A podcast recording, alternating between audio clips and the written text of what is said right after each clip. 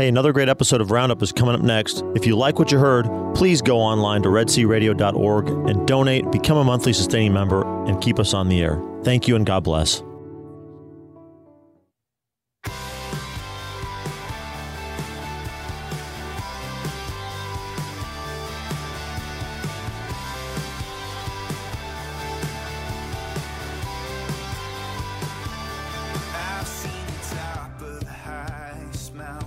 Good morning, Brazos Valley, Central Texas, and Palestine. We hope that you have seen the top of the brightest mountain this morning, and we're bringing you in here to Red Sea Roundup on your favorite station, Red Sea Catholic Radio, whether it's KEDC in the Brazos Valley, KYAR in Central Texas, or KINF in the Holy Land of Texas, Palestine. Welcome all. And you know what? If they are seeing the top of the highest mountain, they're probably seeing it while listening to our Red Sea Radio app because there aren't too many high mountains in East Texas or Central Texas, I would think. God willing, Dennis. Well, you're probably hearing some different voices this morning than you're expecting. This is Thaddeus Romansky, your general manager, and that is your smart aleck president, Dennis Maka. And I was thinking they could also be looking at the Google image of a highest mountain, too. So that is possible. So yeah, they could be. But who knows? I, I mean, stand corrected, but not on the highest mountain. Yeah.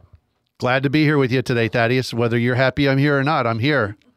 I'm really excited. we got hey, we um, laughing in the background. We've got a fantastic pre-recorded interview for you in the second part of the program with Father Augustin Ariwaudo, who is the uh, priest at St. Mary's Catholic Center in College Station. He just released an album called In God's Glory. He uh, is an album of original songs that he sang and produced, and it uh, is in direct response to the crisis that has gripped our church since last summer, but mm-hmm. uh, the, the roots of which even go back further. And that's actually what we're going to be discussing in the first part of the program today. So we're going to try to talk about that with um, you know discreet language often much more than what you might expect these days. And but it, still if it's not something that you want to uh, you know deal with this morning and you want to step away from the program that's perfectly fine. Come back at about 11 20 11 23 somewhere and, and catch the second part of the program. If you got a really good interview. sensitive kiddo ears just yeah, be aware. Yeah. But uh, we, we wanted to spend some time this morning uh, to let you, our listeners, know about the, the release of a document from the Vatican called Vos Estis Lux Mundi. It's uh, a motu proprio from our Holy Father.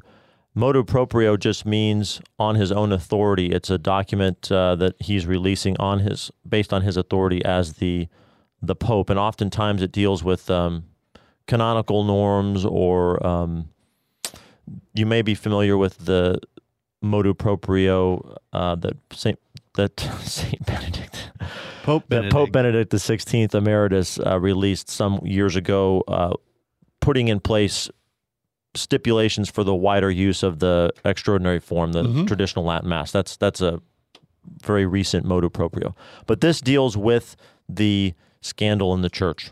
And vos estis lux mundi means you are the light of the world. Um, and so it's it's a very much a legal or a canonical document, um, but it's it's setting forth some very specific um, amendments to canon law to deal with the crisis that's been going on since last summer. Um, he writes at the beginning that the crimes of sexual abuse offend our Lord, and I was very happy to read that he couched it that way, Dennis. He put that yes. first. He did. He did, and it it continues on, but to say that they they cause physical, psychological, and spiritual damage to the victims and harm to the community of the faithful. It goes on to write, uh, in order that these phenomena, in all their forms, he writes, in all their forms, which I was very happy is a very broad, sweeping uh, motu proprio in all their forms that they never happen again. A continuous and profound conversion of hearts is needed, right. attested by concrete and effective actions that involve everyone in the church. And it says so that personal sanctity and moral commitment can contribute to promoting the full credibility of the gospel message and effectiveness of the church's mission. And then he goes on to say, and I'm going to read this whole paragraph. It's one couple more sentences. Go ahead. Because it's so powerful. It goes on to say, uh, this becomes possible only with the grace of the Holy Spirit poured into our hearts. As we, we must always keep in the wi- minds the words of Jesus apart from me, you can do nothing. And then he acknowledges, even if so much has already been accomplished, we must continue to learn from the bitter lessons of the past, looking with hope towards the future. So I think that's a really strong first paragraph in this otherwise very long document that is very legalistic, which I think necessarily so. But it starts off with such a great, broad, sweeping saying that in order that these phenomena in all their forms never happen again. And it, it goes on to talk about breaking down those forms, doesn't it? Yeah, it does. And uh, to go off of what you just also said, I think it is um, very, very important. And I'm cheered to see that he states that those changes in heart, Mm-hmm. those have to come first. They precede, in a sense, uh, any kinds of policies that are p- put in place or changes to canon law or, or any kind of bureaucratic or organizational Right. reconfiguration. There has to be that continuous and profound conversion of heart. And then he comes in the next paragraph, he says, the responsibility falls above all on the successors of the apostles Mm-hmm. chosen by God to be pastoral leaders of his people. So he's calling out Yeah. the bishops, Yes. the bishops and the cardinals that they they've got to do this. They've got to have this continuous and profound conversion of hearts. Mm-hmm. And, and one thing we've always talked about, either on the air or in private discussions here at Red Sea Catholic Radio, through all the difficulties of the past six plus months, uh, is that the foundation of all this has to be conversion of our own hearts. Because how can we make XYZ cardinals or this bishop or, you know, someone from Africa make a change to the church if we can't impact our own lives. What we have to do is look at our own lives and evaluate our own hearts and see how we are or are not faithful to the teachings of the church. And that we've always talked about this being an issue of fidelity, whether that be uh, against uh, abuse against children or even uh, abuse of power where there's sexual abuse against a fellow adult by using that authority of a priest over say a parishioner. You know it it it's wide scope. It's a wider scope than just child abuse. And i think that we've been waiting through all these these synods and all these these events to to try to hear something like this that's more wide uh, widely sweeping across all areas. And it says right here in all their forms which i think is a, a great start Yeah, and I think if you were listening to the end of Patrick Madrid before you came to Red Sea Roundup, and that's you're listening to Red Sea Roundup on Red Sea Catholic Radio right now. I'm Thaddeus Romansky, the general manager, and you're hearing from Dennis, Dennis Maka, Maka. our great president.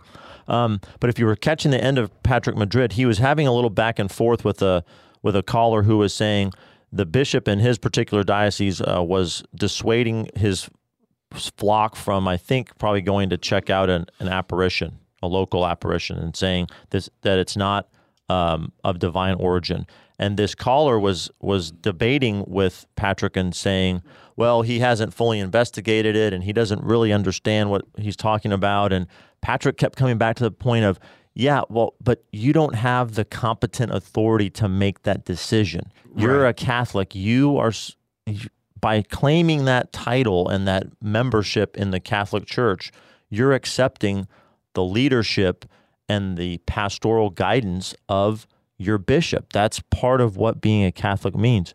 And in the same way, we have to hold we always have to hold that intention with our desire to our desire for justice in this case. And mm-hmm. and Patrick also made the good point of unless the bishop is leading you or calling you to do something that's against the moral law, then you you have to trust and follow his his Right. pastoral leadership. Right. And we have to keep those two things in tensions as lay Catholics as we as we go through this um, valley of tears. Right. and and trust that the Holy Spirit will move through Right. the successors of the apostles, as it says here. It does go on to say, and, and I will also say that, like you said, if if a bishop calls you out to do something that you know in your heart and conscience is immoral, then you must resist. Obedience in in the teachings of the church are, are still necessary, but you you can resist against things that are e- are evil. And so I think we all know that by the natural law. But it It does state that it goes on besides being laid on the shoulders on the successors of the apostles. It says what more closely concerns the successors of the apostles concerns all those who in various ways assume ministries of the church. That's you, that's me, that's that's Pam, that's all of us right here or profess the evangelical counsels or are called to serve the Christian people. that would be everyone. Mm-hmm. All of us as Christians are served, called to serve one another. Mm-hmm. And that's what this is saying. And that it, therefore, it is good that procedures be universally adopted to prevent and combat combat these crimes that betray the trust of the faithful. So it, these are strong words to start off this document, and so they're very widely sweeping. Um, it wants this to be there because it makes a, an atmosphere of mutual listening. It says, and open to the contribution of those who care deeply about this process of conversion. So it's finally what you know. I'm I'm cautiously optimistic that what is now written in paper will now be enacted universally, Right. as it says. And we're going to give you a brief. Um, Dennis is going to take us through a couple of the sp- specific um, General provisions. general general provisions. I just wanted to lastly point out you're going to hear this term some as we go on. The uh, a delict, a delict, and a delict is a that's just a terminology from canon law. It's a it's a serious violation of canon law, especially with um, grave matter. Mhm. So So some of the said- there there are basically just a few provisions that they listed at the very beginning. and we want to highlight those. And, and then after that, it goes into basically a lot of legalese. Um, it reads very much like a legal document that refers to how these provisions are going to be enforced and enacted and should be. Um, but it, it lists some delicts against the sixth commandment of the Dec- Decalogue, which is the Ten Commandments. Uh, the first one says uh, a, a delict would be forcing someone by violence or threat or through abuse of authority to perform or submit sexual acts. Okay, so forcing someone, it doesn't say just children, it, it says someone by violence or threat or through abuse of authority. And so that would be a bishop over a seminarian, A, priest o- seminary rector. yeah, a priest over a uh, someone in his parish, uh, uh, an associate pastor over an employee at the parish. It would be someone that's in charge of RCIA over someone that's in the RCIA program. It's, it's that abuse of authority that we have, that trust that's there that comes with authority to perform or submit sexual acts. And so that is one of those delicts, as you mentioned, that's a, a serious crime. The second one, it states performing sexual acts with a minor or a vulnerable person. That, those are big words right there. Vulnerable person. And it goes on, Thaddeus, if you could. Yeah, let's let's jump down to the, the he defines terms here. So minor, any person under the age of 18 or who is considered by law to be the equivalent of a minor. Now, my understanding is that is a, now a change in canon law. It was 16 prior to this. Now 18 is being made 18 and under is being made I wasn't minor. aware of that. Um, and then vulnerable person defined as, quote, any person in a state of infirmity, physical or mental deficiency, or, and we were, fi- you and I were finding um, some real discussion on teasing out this, this last uh, definition deprivation of personal liberty, which in fact even occasionally limits their ability to understand or to want or otherwise resist the offense. So a vulnerable person could is not just an elder person in a nursing home that has no capacity to resist. It's not just a little child that can't resist physically. It's anyone that's in a vulnerable state, even occasionally, it says, and if they're limited in their ability to understand or even want or otherwise resist the offense. So we've had examples of, that we've heard through the church of, of people in a confessional that have been approached by a clergyman. They're vulnerable in that moment. And so that would fall under this vulnerable person, the way I read it, in, in this broadly scoping, scope, broadly scoped definition. It's pretty. Um, I'm, I'm. I give two thumbs up here. You know, two Aggie thumbs up to the to the Holy Father for writing that. It goes on to stock, talk about child pornography, uh, which is a more clear definition. I think that hasn't changed significantly, and it means any representation of a minor, which is under 18, regardless of the means used, involved in sexual explicit activities, whether real or simulated, and any representation of sexual organs of minors, or for primarily sexual purposes. So, graphic, visual uh, child pornography is what what we're looking right, at and that there. and that was not a. That's always been considered, obviously, against the sixth commandment of the Ten Commandments. But there's uh, the point here is that there has not been a specific delict against this Right. type of evil. and and it uses that throughout the document, so it gives that as a definition, as an ABC. Mm-hmm. So it was kind of, um, you know, to use common parlance, it was it was a loophole. If if some, you know, God forbid, there had been a cleric who had been involved in um, trafficking in or looking at those kinds of images. Well, because there wasn't a specific delict, there wasn't the same kind of canonical penalties that could be levied against him or or her. Mhm. Now there is. Right. So those are the three, uh, the two delicts, and it goes on to talk about production, exhibition, possession, or distribution, including electronic means of child pornography, and that's the third delict. Now, a second norm that it lists uh, is says it's conduct carried out by the subjects, and it goes referred to in Article Six, and primarily Article Six lays out cardinals, bishops, um, legates, which are representatives of the Roman pontiff, other clerics um, that are in a position of authority over a church. Um, the conduct consisting of actions or omissions intended to interfere with or avoid civil investigations or canonical investigations, whether administrative or penal, against a cleric or religious regarding the delicts referred to in letter A, which is what we just talked about. So basically, that to to translate into um, Dennis Maka redneck language, if I can, is Thank you for bringing some levity to the if uh, you moment. get in the way of an investigation of one of the ba- three bad things listed above, in any way, any actions or omissions to get in the way of any investigations, you can't do that.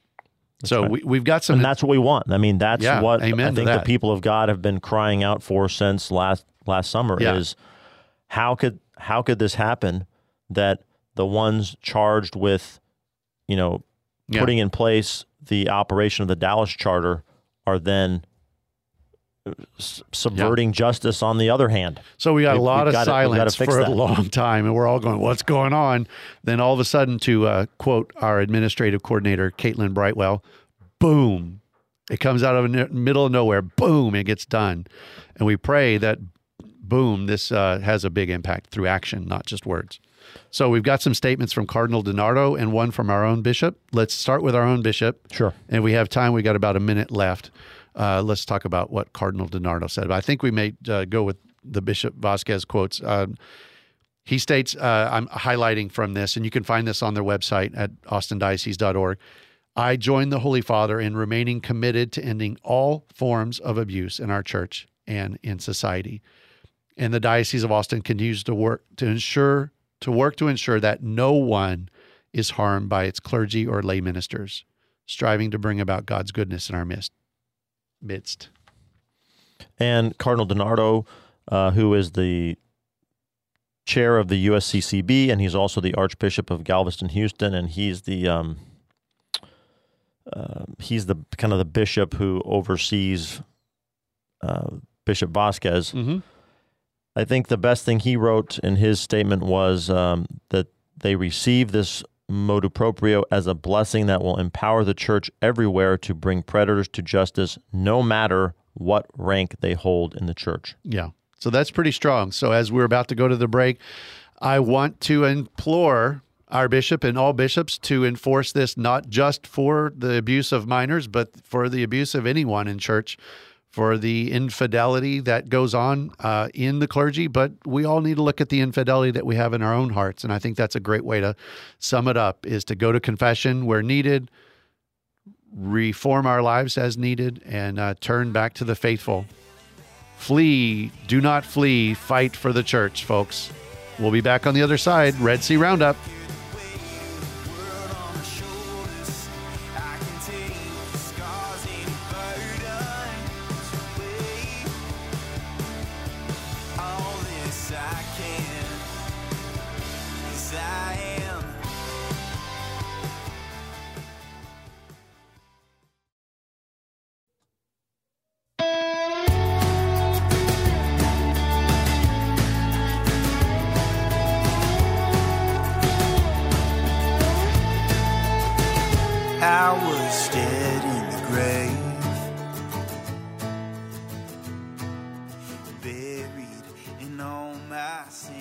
Well, welcome back. You are listening to Red Sea Roundup on KEDC, but you can also hear us on KYAR and KINF. So, welcome, listeners.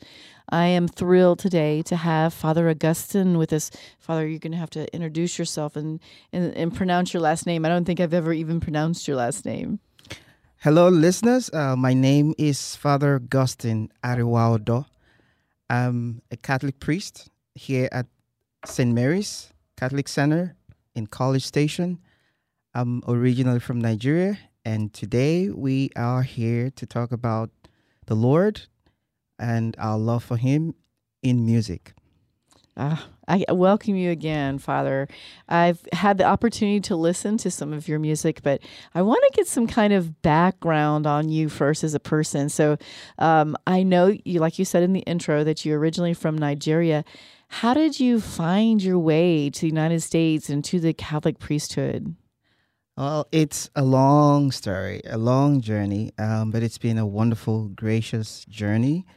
Um, I started off studying in Nigeria uh, with the Schoenstatt Fathers. I did my seminary training with them, and eventually it did not work out.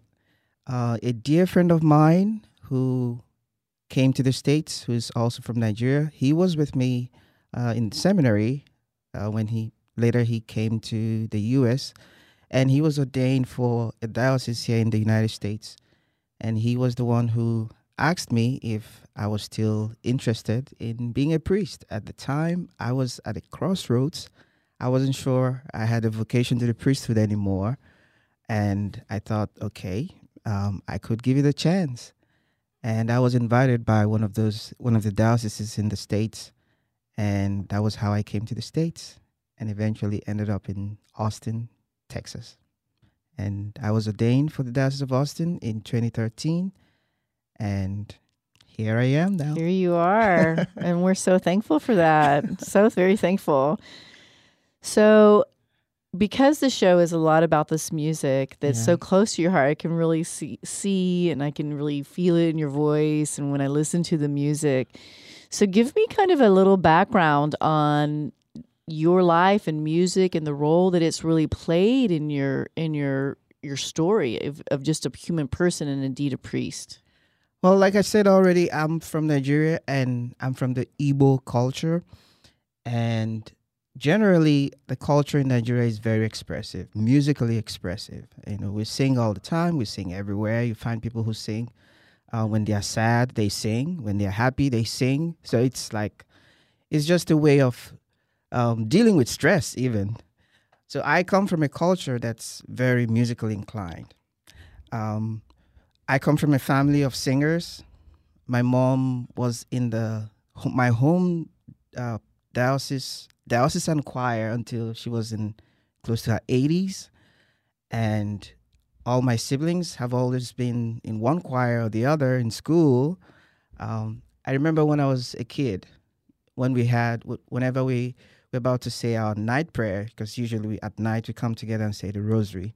So we all gather together, uh, myself and my mom and my dad and my all my siblings, and we always start with a song. And oftentimes my mom will lead, and everyone else joins. It's almost like planned, but kind of unplanned, like you know, a choir that was just put together at the mob at the spot. Um, my mom leads. My other sisters will start singing different parts, and some of us will be harmonizing. It's so beautiful. Sometimes I get stuck in the songs, and I don't want to pray anymore. I just like, can we just sing? So it's it's that background of singing and praising the Lord through music. And also for me, music is special because um, I pray better when I sing.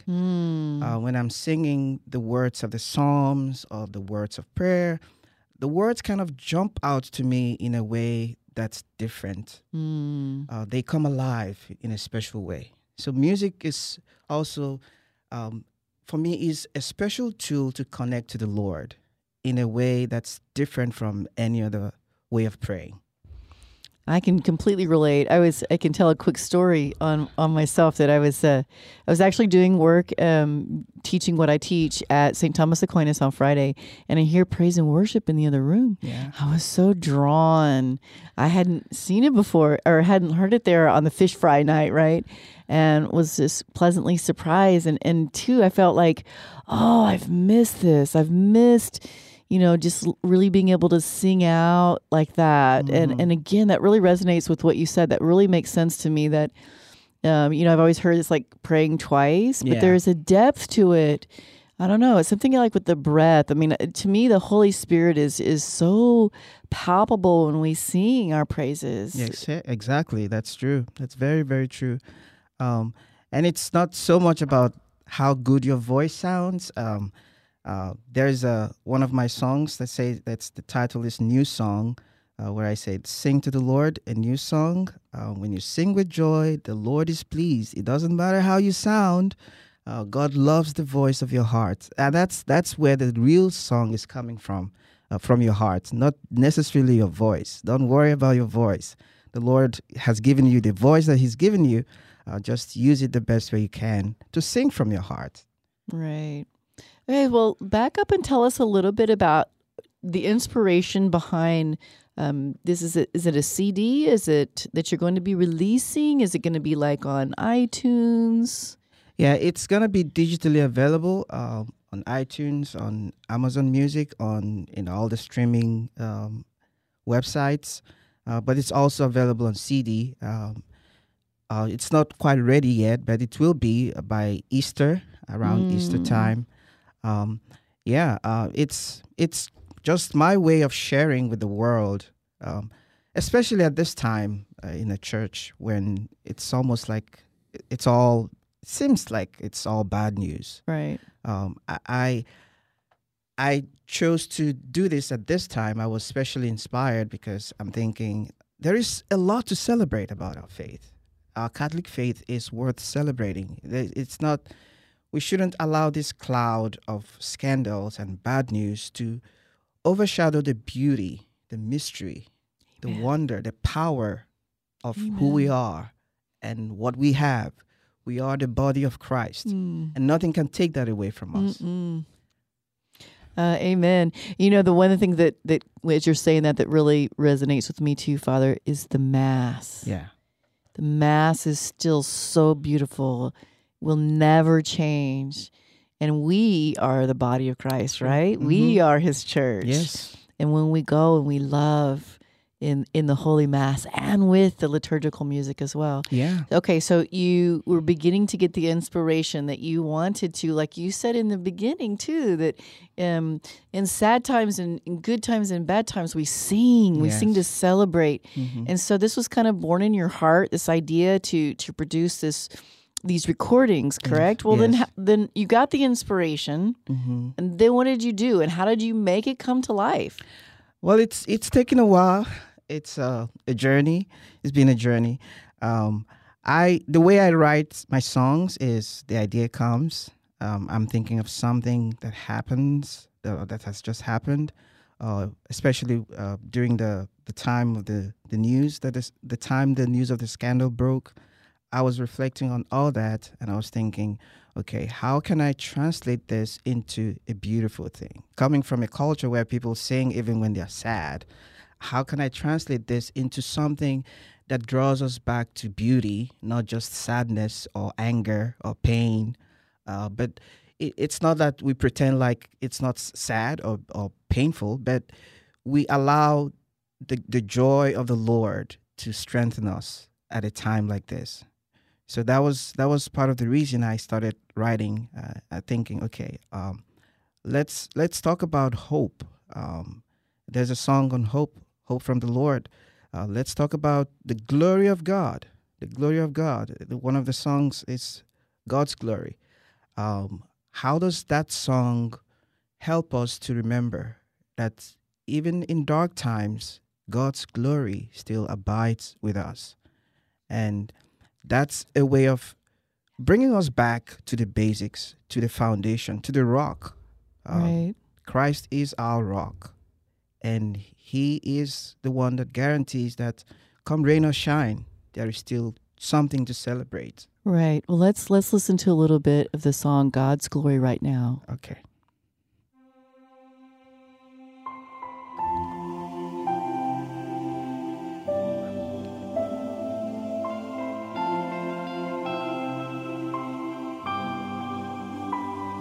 Glory, glory to God, Father, Son, and Holy Ghost, God of love and mercy. Amen, amen. Glory, glory to God, Lord of heaven and earth, King of kings, Lord, we worship and adore you.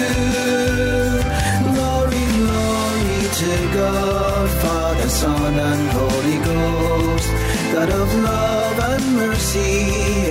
Amen, amen. Glory to God in the highest, and on earth peace to people, all people of good will. Amen, amen. Lord, we praise you and bless you. We adore and glorify you. We thank you immensely for your faithfulness and love. Lord Jesus Christ, amen. Amen. amen. You are the Oh, King amen, Father. I really, oh, you can really hear your priestly heart coming out of that. And It, it just makes more sense to me now that we've had conversations about it. That's how, how your desire just to to really focus on the glory of God during these difficult times. That's really beautiful. I'm so glad that you shared this with us. Exactly. Yeah. And that's also it's it's it's God's glory. It's we glorify him in all things. Um and we also remember the suffering and his sacrifice, especially during this Lenten season, uh, what he did for us um, to show how much he cares and loves us as his body, as his church.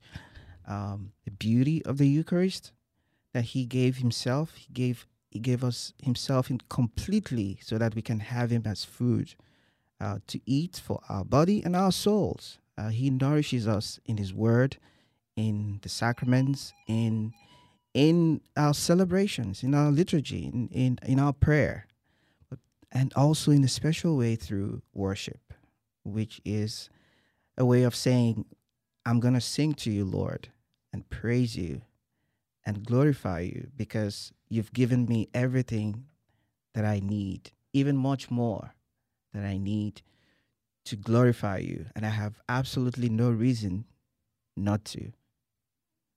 It's beautiful. Yeah. So, do you actually play an instrument? How did you compose the songs? Do you, See, yeah, yeah, that's that's one of the interesting parts. Usually, when I talk about writing songs, people ask, "Do you play instrument?"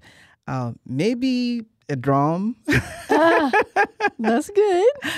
I haven't been practicing in, for in a while, but um, but I'm really not an instrumentalist. Uh, apart from the drum, the only instrument that I play is my voice. Okay. but I don't think you need to know how to play instruments in order to write good music. Um, if you have the gift and you're ready to put in the work, um, you you you can write songs even when you can't play instruments. And I've and I've proven that. That's amazing. Yeah. bet that takes a special talent. I mean, because you have to at least hear it in your mind, correct? Exactly, yeah. And how do you put it on paper? You just write it because you can read music apparently. Yeah, it's it's interesting. Um, the way I write is the song, the melody comes to my mind, and I record it. Mm. So it takes time, it takes a while. And then I write the lyrics and then I find time to merge the lyrics with the the melody that I've created. Wow. Uh, and sometimes it's it's a little stressful because I may be sleeping and it comes and I have to wake up and record or write down. Sometimes I'm in I'm in in the shower and it comes and I have to run out and write down and record. Or sometimes I'm in the middle of something I have to interrupt myself because it just comes and it goes. Such inspiration. Yeah. Yes. So, so if I don't capture it at that moment, then I, I lose it. So Mm. I have to record. So I, I see it as a gift. Uh, it's given to me, and I have to use it. And that's part of the passion that I have in producing this album. Is I see it as a mission from the Lord. He's asked me to do this. He's given me the, the opportunity, the the lyrics, the melody, uh, the passion, and and it's almost like a, a, fire burning in me. Sometimes I, I Mm. I've thought about it for a while, and then I thought, okay, maybe I should just let this go. But it keeps coming and coming, and it's it's like in my heart, Mm. being this passion that's burning, saying, okay, just share this with the world, because I'm thinking, uh, especially at this time, there there are people out there who may not feel that much connection with the church anymore. Maybe not with their faith. Um, I'm trying to reach out to them and say, um, maybe you don't feel connected, but the Lord still wants to connect with you. Mm. Um, and these are songs you can listen in the listen to in the car, at your home, um, in your whatever music device you have, on the way. And it's it's not. If someone doesn't feel like coming to church, it doesn't feel churchy, but it's still you still feel God's presence when you listen to it. You still feel that connection to the Lord when you listen to it. And then if you come to church, if it draws you to church, you can still remember that this is where what kind of drew you back and it's also a song you can hum in your head even when you're at mass don't distract yourself but but it's it's it's just beautiful there's a song on the eucharist there too so there is there it's it's just an opportunity to pray in songs Right, right. Yeah. Okay, so you started talking a little bit about these random times where you get those inspirations, Yes, right? yes. So are they all come that way? And how many total songs did you record? And how did you get to the point where you're like, oh, I found a person that's going to help me to record these? Well, I I've been working on these songs for a while, over a year, but I've I didn't really feel the passion to put them out uh, until the recent church scandals, and some of the songs that I wrote, I wrote them in the last few months. Um, again, inspired by the recent events. Um, so it's almost all the songs I wrote the same way. Um, some of them I sit down. Now, good- some of them I, I I I wrote by based on scripture readings, um, uh, the Office of Readings from the Liturgy of the Mhm, Hours. mhm. I, I I took a lot of inspiration from those the church Mm. fathers, the saints. Um, yeah, I got a lot. There's a there's the new song. There's a, a song that's the new song, new song. That part part of the my composition for that song was taken from Saint Augustine's commentary on the Psalms, where he talks about new song, singing to the Lord a new song, and that we sing not just with our voice but with our lives, and that the way we we we live our lives come to the Lord kind of is an expression of the beauty that you can find in a song. And, and so, and then Saint Athanasius of Alexandria talks about, has a beautiful way of describing it. Uh, he says, the word of God gives a command and everything falls into place. Mm. Each creature performs its own proper function, and all constitute one single harmonious order. That's Saint Athanasius of Alexandria. And Saint Augustine will say, Sing to the Lord. Sing him a new song, a new song, a new man, a new covenant. Let us sing a new song with our lives. Words cannot express the things that are sung by the heart. Mm. So these I uh, uh, some of my songs were inspired by the office of readings, the the beautiful writings of the saints, the church Amen. fathers. So Mhm. um, th- those two make a huge part of you know my my the composition. Yeah, the inspirations. inspiration. Wow. So are you continuing to write as well? Oh yeah, I'm still writing. Um, it's I think it never stops. no, the inspirations are beautiful. Mhm. Well, I also want to take a second and talk about specifically his word took flesh. Can you tell me kind of like the inspiration behind this particular one, what- what you were perhaps going through at the time, and then how you got this one on paper? Yeah, his word took flesh. Um, it's uh, I intentionally wanted to write a song that's focuses on the Eucharist, which is the source and summit of who we are as Christians, as Catholics, as the body of Christ. Um, so I was reflecting on, okay, I didn't want to write another hymn. We already have enough hymns on the Eucharist. So I was thinking, how do we, how do I compose this song in a way that it speaks to um, a kid out there playing uh, who knows a little bit, some catechism, but not a whole lot. This song can speak to that kid and also speak to an adult that knows a whole lot. And all both of them can come together and say, I'm drawn to the Eucharist because of this song. So I was trying to kind of bridge, uh, if you like, an age gap or something Mm-hmm. um, to bring people to love the Eucharist in a way that it's not it's not like very churchy or hymn like a hymn, but it's a way that kind of stirs up deep down from within your heart mm-hmm. that which we are called to be, uh, what the Lord has already put in there. Again, my my main focus this time is to reach out to people who may not be feeling too strong or connected with their faith at this time. Uh, to be able to speak to them or sing to them about the Eucharist in a way that makes them think, oh, wow, this is beautiful. Uh, I never thought of it this way. Um, the Father spoke, His Word took flesh, and the Word spoke. Bread and wine were transformed. Mm-hmm. So we see that connection between the Father, the Word, and the bread and wine, all in one. Uh, it's almost like a procession of incarnation from the Father to the bread we have on the altar, and all the way back to the Father. There is this connection. When you talk about the incarnation of Jesus, from the Father, the Word came, took flesh, and then the Word even brought Himself even much lower, being still being God, to become to take the form of bread and wine.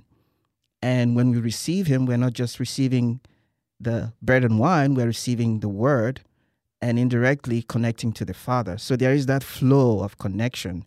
So each time we come to Mass and we're receiving the Eucharist, we're not just receiving uh, the body, blood, soul, and divinity of Jesus, but we're also receiving God the Father Himself in the Holy Spirit. So that's just those that's straight connection.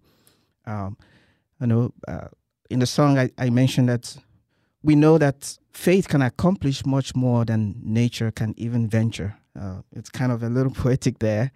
Um, our senses are so limited, so our faith can reveal what's the truth, and that's St. Thomas Aquinas.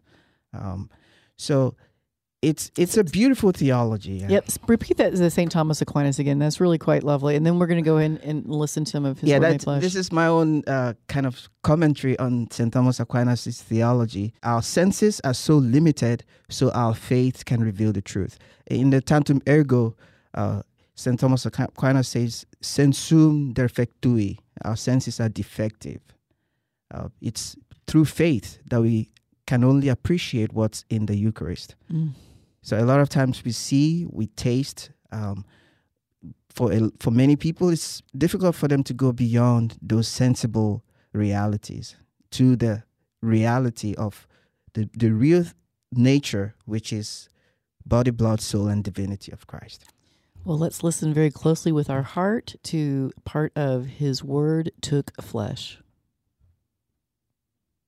The Father spoke, His word took flesh. The word spoke, bread and wine were transformed. He said, Take and eat, this is my body. Take and drink, this is my blood. We believe grace can accomplish much more than nature can venture. Our senses are so limited, so our faith can reveal the truth. The Father spoke, His word to flesh. The word spoke, bread and wine were transformed. He said, Take and eat, this is my body. Take and drink, this is my blood. The power in the words of consecration. Grace works through transubstantiation. Taste and see that the Lord is good. One who eats and drinks never dies again. The Father spoke, His word to flesh. The word spoke, bread and wine were transformed. He said, Take and eat, this is my body. Take and drink, this is my blood.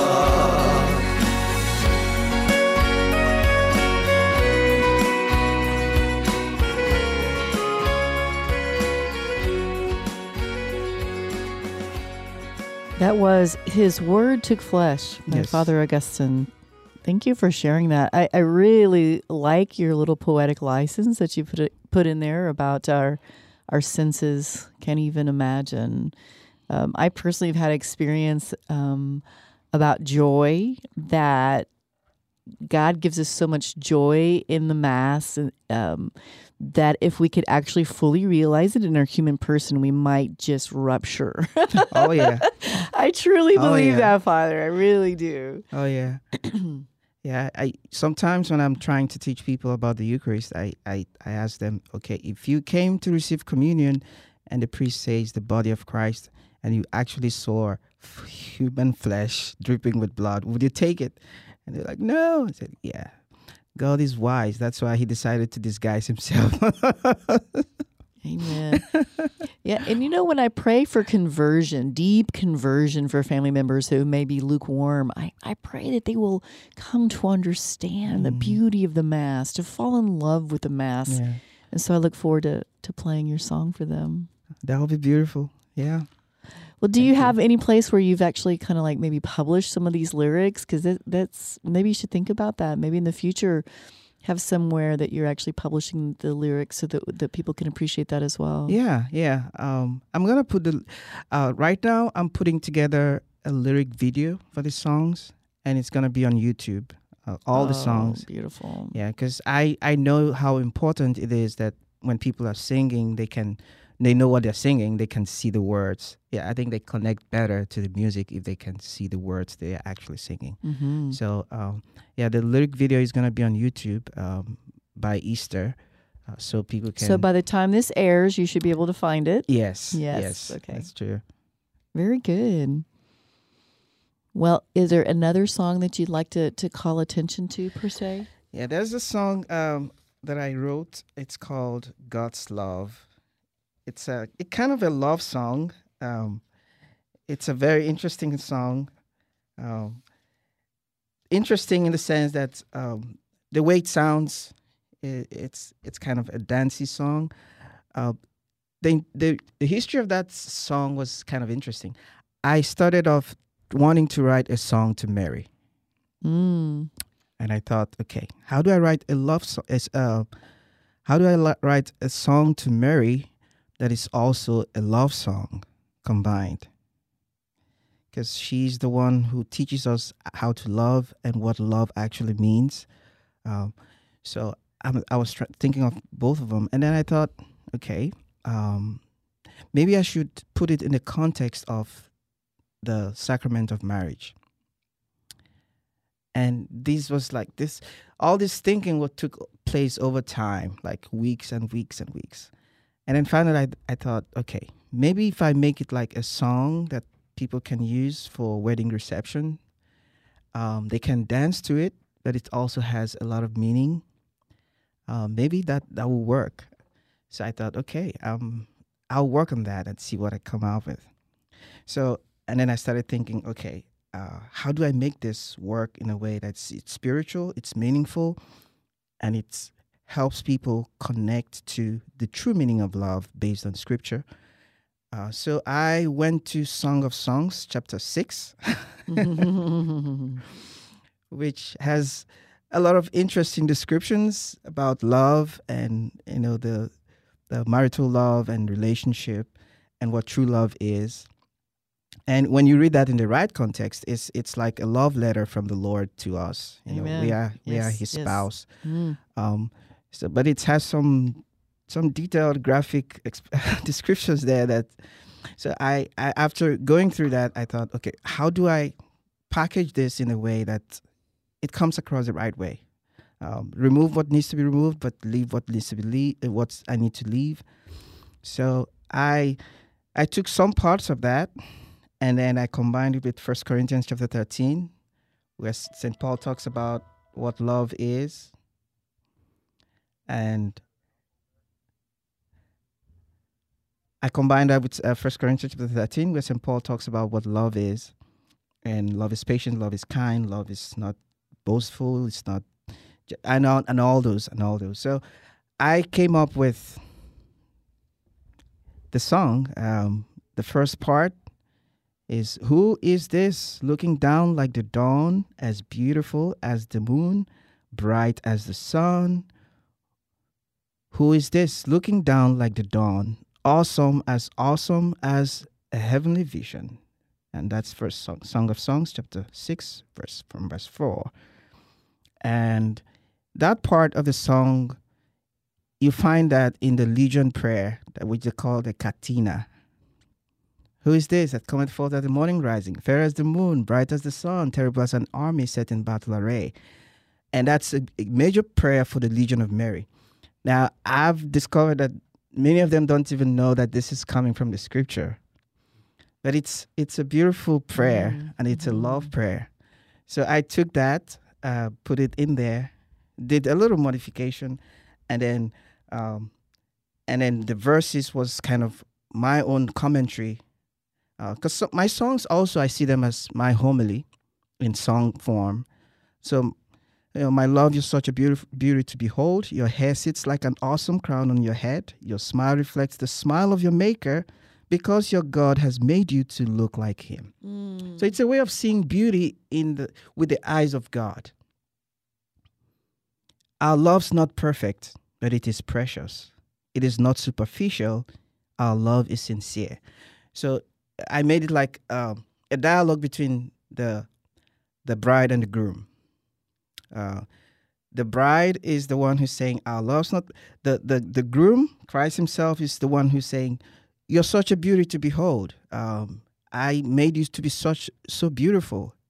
Uh, no matter what uh, i see my image in you.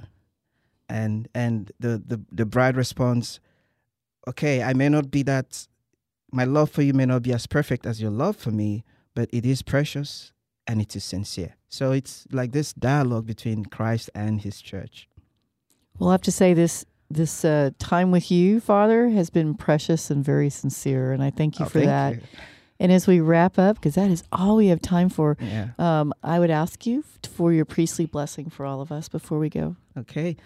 Um, for our listeners and all those who are tuning in, uh, I would say, may the Lord continue to increase your faith, strengthen you, bless and protect you from all harm, provide for you, uh, increase the love that you have in your hearts for Him, and be your strength and your peace and joy. Uh, and for all of us who are here and for all our listeners, listeners, I say, may Almighty God bless you, the Father, the Son, and the Holy Spirit. Amen. Amen. So, Father, what would be the best way to get a hold of some of your work as soon as it's out? You said iTunes, Spotify, Yes. YouTube, you Yes. name it. Father Augustine, and Amazon too. Amazon as Yeah, well. yeah. Well, thank you so much for coming in today. That's it for now, Red Sea listeners. And we pray that you will go out into the world and go and love your neighbor.